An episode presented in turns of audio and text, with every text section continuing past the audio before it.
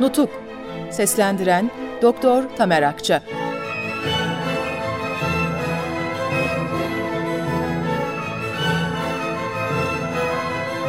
15. Bölüm Refet Bey'le haberleşmeler Efendiler, 3. kolordudan bu münasebetle Refet ve Selahattin Beylerden yeniden söz etmek gerekiyor. İlgisi şudur. İngilizler Sivas'a bir tabur gönderecekleri söylentisini yaydılar. Her ihtimale karşı Sivas'a gelen çeşitli yönlerde askeri tedbirler aldırmak gerekmişti. Bu münasebetle Amasya'da bulunan 5. Tümen Komutanlığı'na 18 Temmuz 1919 tarihinde verdiğim bir emir metninde daha o sırada Amasya'da bulunan Refet Bey'e ait de şu cümleler vardı. Durum hakkında Refet Bey'in önemli dikkati çekildi. Belki Refet Bey böyle bir durumu dikkate alarak şimdilik Amasya'da kalmayı da tercih eder. 5. Tümen Komutanı'nın 19 Temmuz 1919'da verdiği cevapta dikkate değer şu cümleler yer alıyordu. Selahattin Bey halen Samsun'dadır. Şimdiye kadar kendisiyle temas edemediğim gibi hiçbir ciddi ve önemli haberleşmede yapılmamış olduğundan adı geçen komutanın düşünce ve inancının ne merkezde olduğunu bilemiyorum. Ankara, Refet Bey gerektiğinde İngilizlere karşı koyacak kadar cesaret gösteremeyeceğini hissettirmişti. Refet Bey 18 Temmuz 1919'da Sivas'a hareket etti. Bunun üzerine Refet Bey'e şu şifreyi verdirdim. 19-7-1919 Kişiye özel. Amasya'da 5. Tümen Komutanlığı'na, Sivas'ta 3. Ordu Sıhhiye Müfettişi Albay İbrahim Tali Beyefendi'ye. Refet Bey'edir. Selahattin Bey'e telgrafımı verdiniz mi? Bu arkadaşımızın kesin durumunun mutlaka tespit edilmesi ve kararsızlık yahut iki taraflı idare gibi felaket doğuracak bir duruma hiçbir şekilde tahammül ve rıza gösterilmemesi bir vatan görevi olduğundan bu hususta evet veya hayır şeklinde kendisinden söz alınması ve ona göre bir karar verilmesi zaruridir. Sizin bıraktığınız noktadan başlamak kendileri için en uygun programdır. Şimdiye kadar hemen bir hafta geçtiği halde hiçbir kesin bilgi alınamaması, İstanbul'dan gelen bir haberde kendisi hakkında sağlam bir kanaat gösterilememesi ve hareketinden önce Sadık Bey ile gizli bir görüşme yaptığından ve dostluğundan söz edilerek şikayet edilmesi bu telgrafın yazılmasına yol açmıştır. Bu durumu ve sonuçlarını özellikle sizin takdir etmeniz ve çözmeniz gerekir. Zira herhangi bir halk topluluğunda söyleyeceği yanlış ve milli gayeye aykırı bir tek sözün bile yaratacağı tepkiyi ve bunun doğuracağı durumun şimdiden düşünmek yeterlidir. Mustafa Kemal, 3. Ordu Müfettişliği, Kurmay Başkanı Albay Kazım. Yalnız bu telgrafımıza değil, çok şeye cevap veren Refet Bey'in şu telgrafını olduğu gibi bilginize sunacağım. Güvenlikle ilgili ve çok acele. Sivas 22.7.1919 Erzurum'da 3. Ordu Müfettişliği Vekili Kazım Karabekir Paşa Hazretlerine. 1. Mustafa Kemal Paşa Hazretlerine. Telgrafınızı Selahattin Bey'den ayrıldıktan sonra aldığım için kendisine veremedim.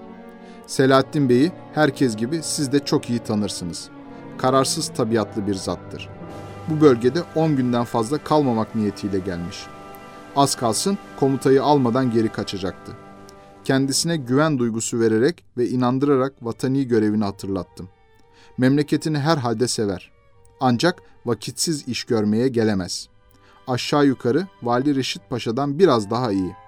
13. Kolordu'dan geçen silahlardan haberi olduğu gibi bu işi halletmek üzere İstanbul'da da çalışmış ve başarılı olmuş. Buraya Cevat Paşa tarafından seçilerek gönderilmiş. Bu bakımdan gayeye zararlı olamaz ve hiçbir halk topluluğunda gayeye aykırı tek bir söz söylemez.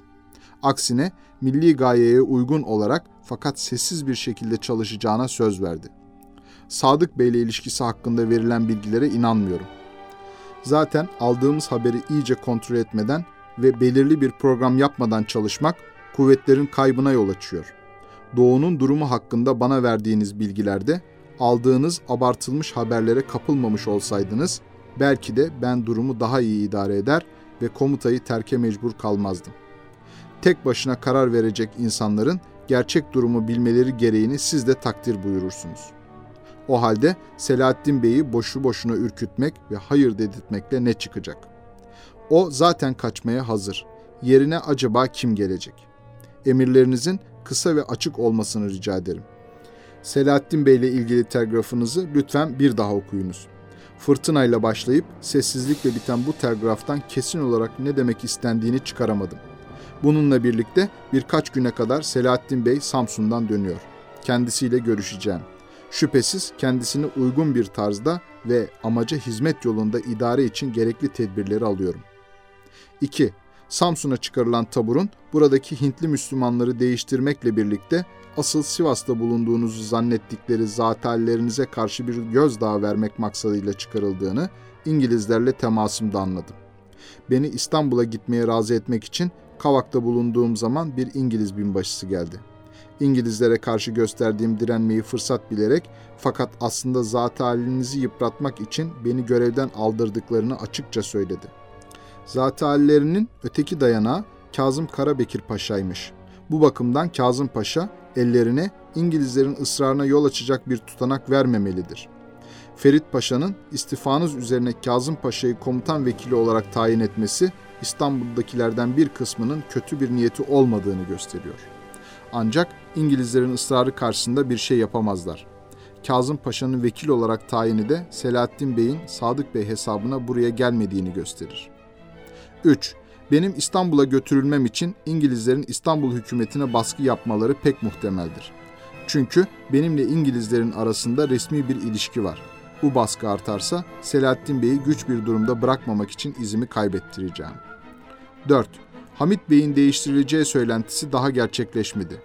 Onun yerinde bırakılması için gerek Selahattin Bey ve gerekse İngilizler İstanbul hükümetine başvurdular. Bu zatın değiştirilmesi girişimi dahiliye nezaretiyle kavga etmesinin sonucudur. Selahattin Bey yerine Konya'ya Sedat Bey'in geldiği de doğru değildir. Her ne kadar Hamit Bey bütün komutanların değiştirileceğini haber aldığını yazıyorsa da Kazım Paşa'nın vekil olarak tayini bunun aksini gösteriyor. 5. Sivas Kongresi ile ilgili olarak sadrazamlıktan doğruca illere gönderilen 20 Temmuz 1919 tarihli telgrafı gördünüz mü? Karahisar'daki tümen komutanı bu kongreye temsilci seçilmesi için buralara bildiri yayınlamış. Bu davranış tarzını uygun buluyor musunuz? Almanya ile yapılan barış anlaşması ve doğudaki sessizlik durumun gelişmesini beklerken bizim de ihtiyatlı bulunmamızı gerektirmiyor mu? Şahsım için hiçbir endişem olmadığını artık anlamışsınızdır. Yalnız kararsız ve programsız hareketlerle gayeyi çıkmaza sokacağız.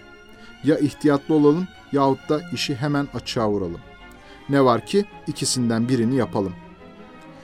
Sivas Kongresi'nden bugün için bir fayda bekliyor musunuz? Bugünkü duruma göre bu kongrenin Sivas'ta ve açıktan açığa yapılmasını tehlikeli bulmuyor musunuz? Güney yönlerinden Sivas'a gelecek bir darbe özellikle bu il halkının kansızlığı yüzünden Anadolu'yu ikiye ayırır ve pek tehlikeli olur. Bunun için bu ilin son ana kadar tarafsızmış gibi görünmesi son derece önemlidir. Bu kongrenin mutlaka toplanması gerekiyorsa aldığımız haberlere göre temsilciler de gelebileceklerse acaba bunun doğuda başka bir yerde toplanması daha uygun düşmez mi? 6. Sivas ve Amasya şehirlerinin halkı pek bayağı. İlçelerde, köylerde halk bunlara bakarak çok daha iyi. Bundan sonra çalışmalarımı ona göre ayarlayacağım.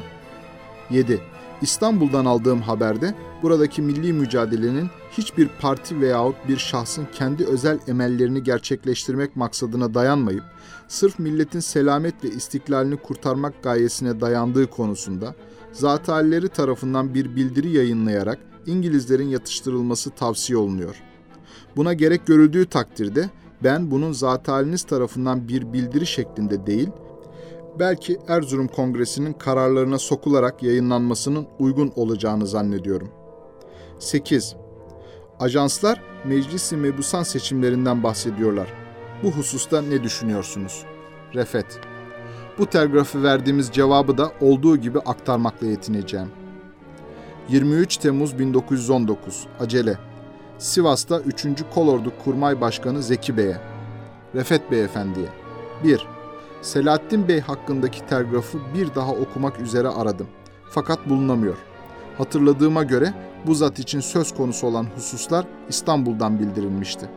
Her alınan haberin doğruluğunu istenildiği gibi kontrol edebilmek nadiren mümkündür. Doğu'nun durumu hakkında aldığımız bilgiler abartmadan uzak olmamakla birlikte bize yanlış bir adım attırmış değildir kanısındayım. Mukadderatımızda yalnız doğudaki olayların gelişmesine bağlı kalınmakla yetinilmiş değildir. Milli teşkilatı genişlik ve canlılık kazandırarak kökleştirmek, kongrelerle milli davayı benimsetmek, ordunun milli teşkilata destek ve yardımını sağlamak, milli davanın kaybına meydan vermemek için komuta ve silah meseleleriyle gereken kesin kararı verme hususlarında şimdiye kadar yapıldığından başka türlü ve daha ihtiyatlı davranmak acaba bugünkü verimli sonucu sağlayabilir miydi? Herhalde şimdiki durum herkesi sevindirecek derecededir. 2. Kazım Paşa'nın komutan vekilliğine tayini pek yerinde olmuştur. Ellerine İngilizlerin ısrarına yol açacak görünürde bir sebep vermemeye çalışıyor.'' Ancak silah konusunda ve Trabzon'a asker çıkarılmasını önleme hususunda hoşgörülü davranamayacağımız aşikardır. Halbuki ileri sürülen bu sebepler İngilizlerin hiç de hoşuna gitmeyecektir. 3. İngilizler benim İstanbul'a götürülmem için pek çok ısrar ettiler ve hükümete ağır baskı yaptılar. Hükümet ve padişahla makine başında günlerce devam eden görüşmeler sırasında bu nokta açıkça bildirildi. Bu konuşmaların metinleri görüştüğümüzde sizin tarafınızdan da görülecektir. Yalnız şu var ki meslekten ayrılınca ısrarı son buldu. Bu bakımdan sizin için de istifadan sonra büyük bir ısrar olacağını sanmıyorum. Bununla birlikte ve aksi halde izinizi kaybettirmektense Selahattin Bey'in güç duruma girmesini tercih ederim. Burada Halit Bey hakkında hükümet ve İngilizler Kazım Paşa'ya çok ısrar ettiler. Kazım Paşa bir şey yapılamayacağını söylemekte direndiği içindir ki bugün Halit Bey resmen olmasa bile yine tümeninin başında bulunuyor. 4. Hamit Bey son telgrafıyla hepimizden daha çabuk hareket etme isteğini gösteriyor. Şimdilik yumuşatıldı. 5. Sivas Kongresi ile ilgili telgrafı henüz görmedim. Gerçekten de bazı yerlerde olumlu, bazı yerlerde olumsuz yönde aşırılıklar görülüyor şüphesiz duruma göre ve verimli hareketlerde bulunabilecek şekilde ihtiyatlı davranma taraflısıyım. Herkesi ilgilendiren bu açık ve kesin program bugün toplanmaya başlayan Erzurum Kongresi görüşmelerinden çıkacaktır. Sivas Kongresi'nden pek çok yarar beklerim. Bugün değil. Sivas Kongresi ilk defa söz konusu edildiği gün bile her yönden ve özellikle güneyden bir darbe gelebileceğini büyük bir ihtimal kapsamında gördüğümü ve bundan dolayı da savunma tedbirleri alınması için ricada bulunduğunu hatırlarsınız. Bununla birlikte Erzurum Kongresi toplandıktan sonra Sivas'a gelecek temsilcilerin sayısına ve Erzurum Kongresi'nin yapacağı etkilerden doğacak duruma göre daha pratik ve güvenilir bir şekilde düşünülür. 6. Siz kardeşimin çalışmaları düzenleme konusundaki düşüncesi pek yerindedir. Ancak şehirlileri de milli duygu ve etki altında tutmaktan uzak kalınmayacağını umut ederim. 7. Milli mücadelenin gaye ve hedefi kongre tarafından yayınlanacak bildirilerle tasavvur buyurduğunuz şekilde duyurulacaktır. 8. Meclis-i Mebusan toplanmalıdır. Fakat İstanbul'da değil, Anadolu'da. Bu konuda kongrede görüşüldükten sonra teşebbüse geçilecektir.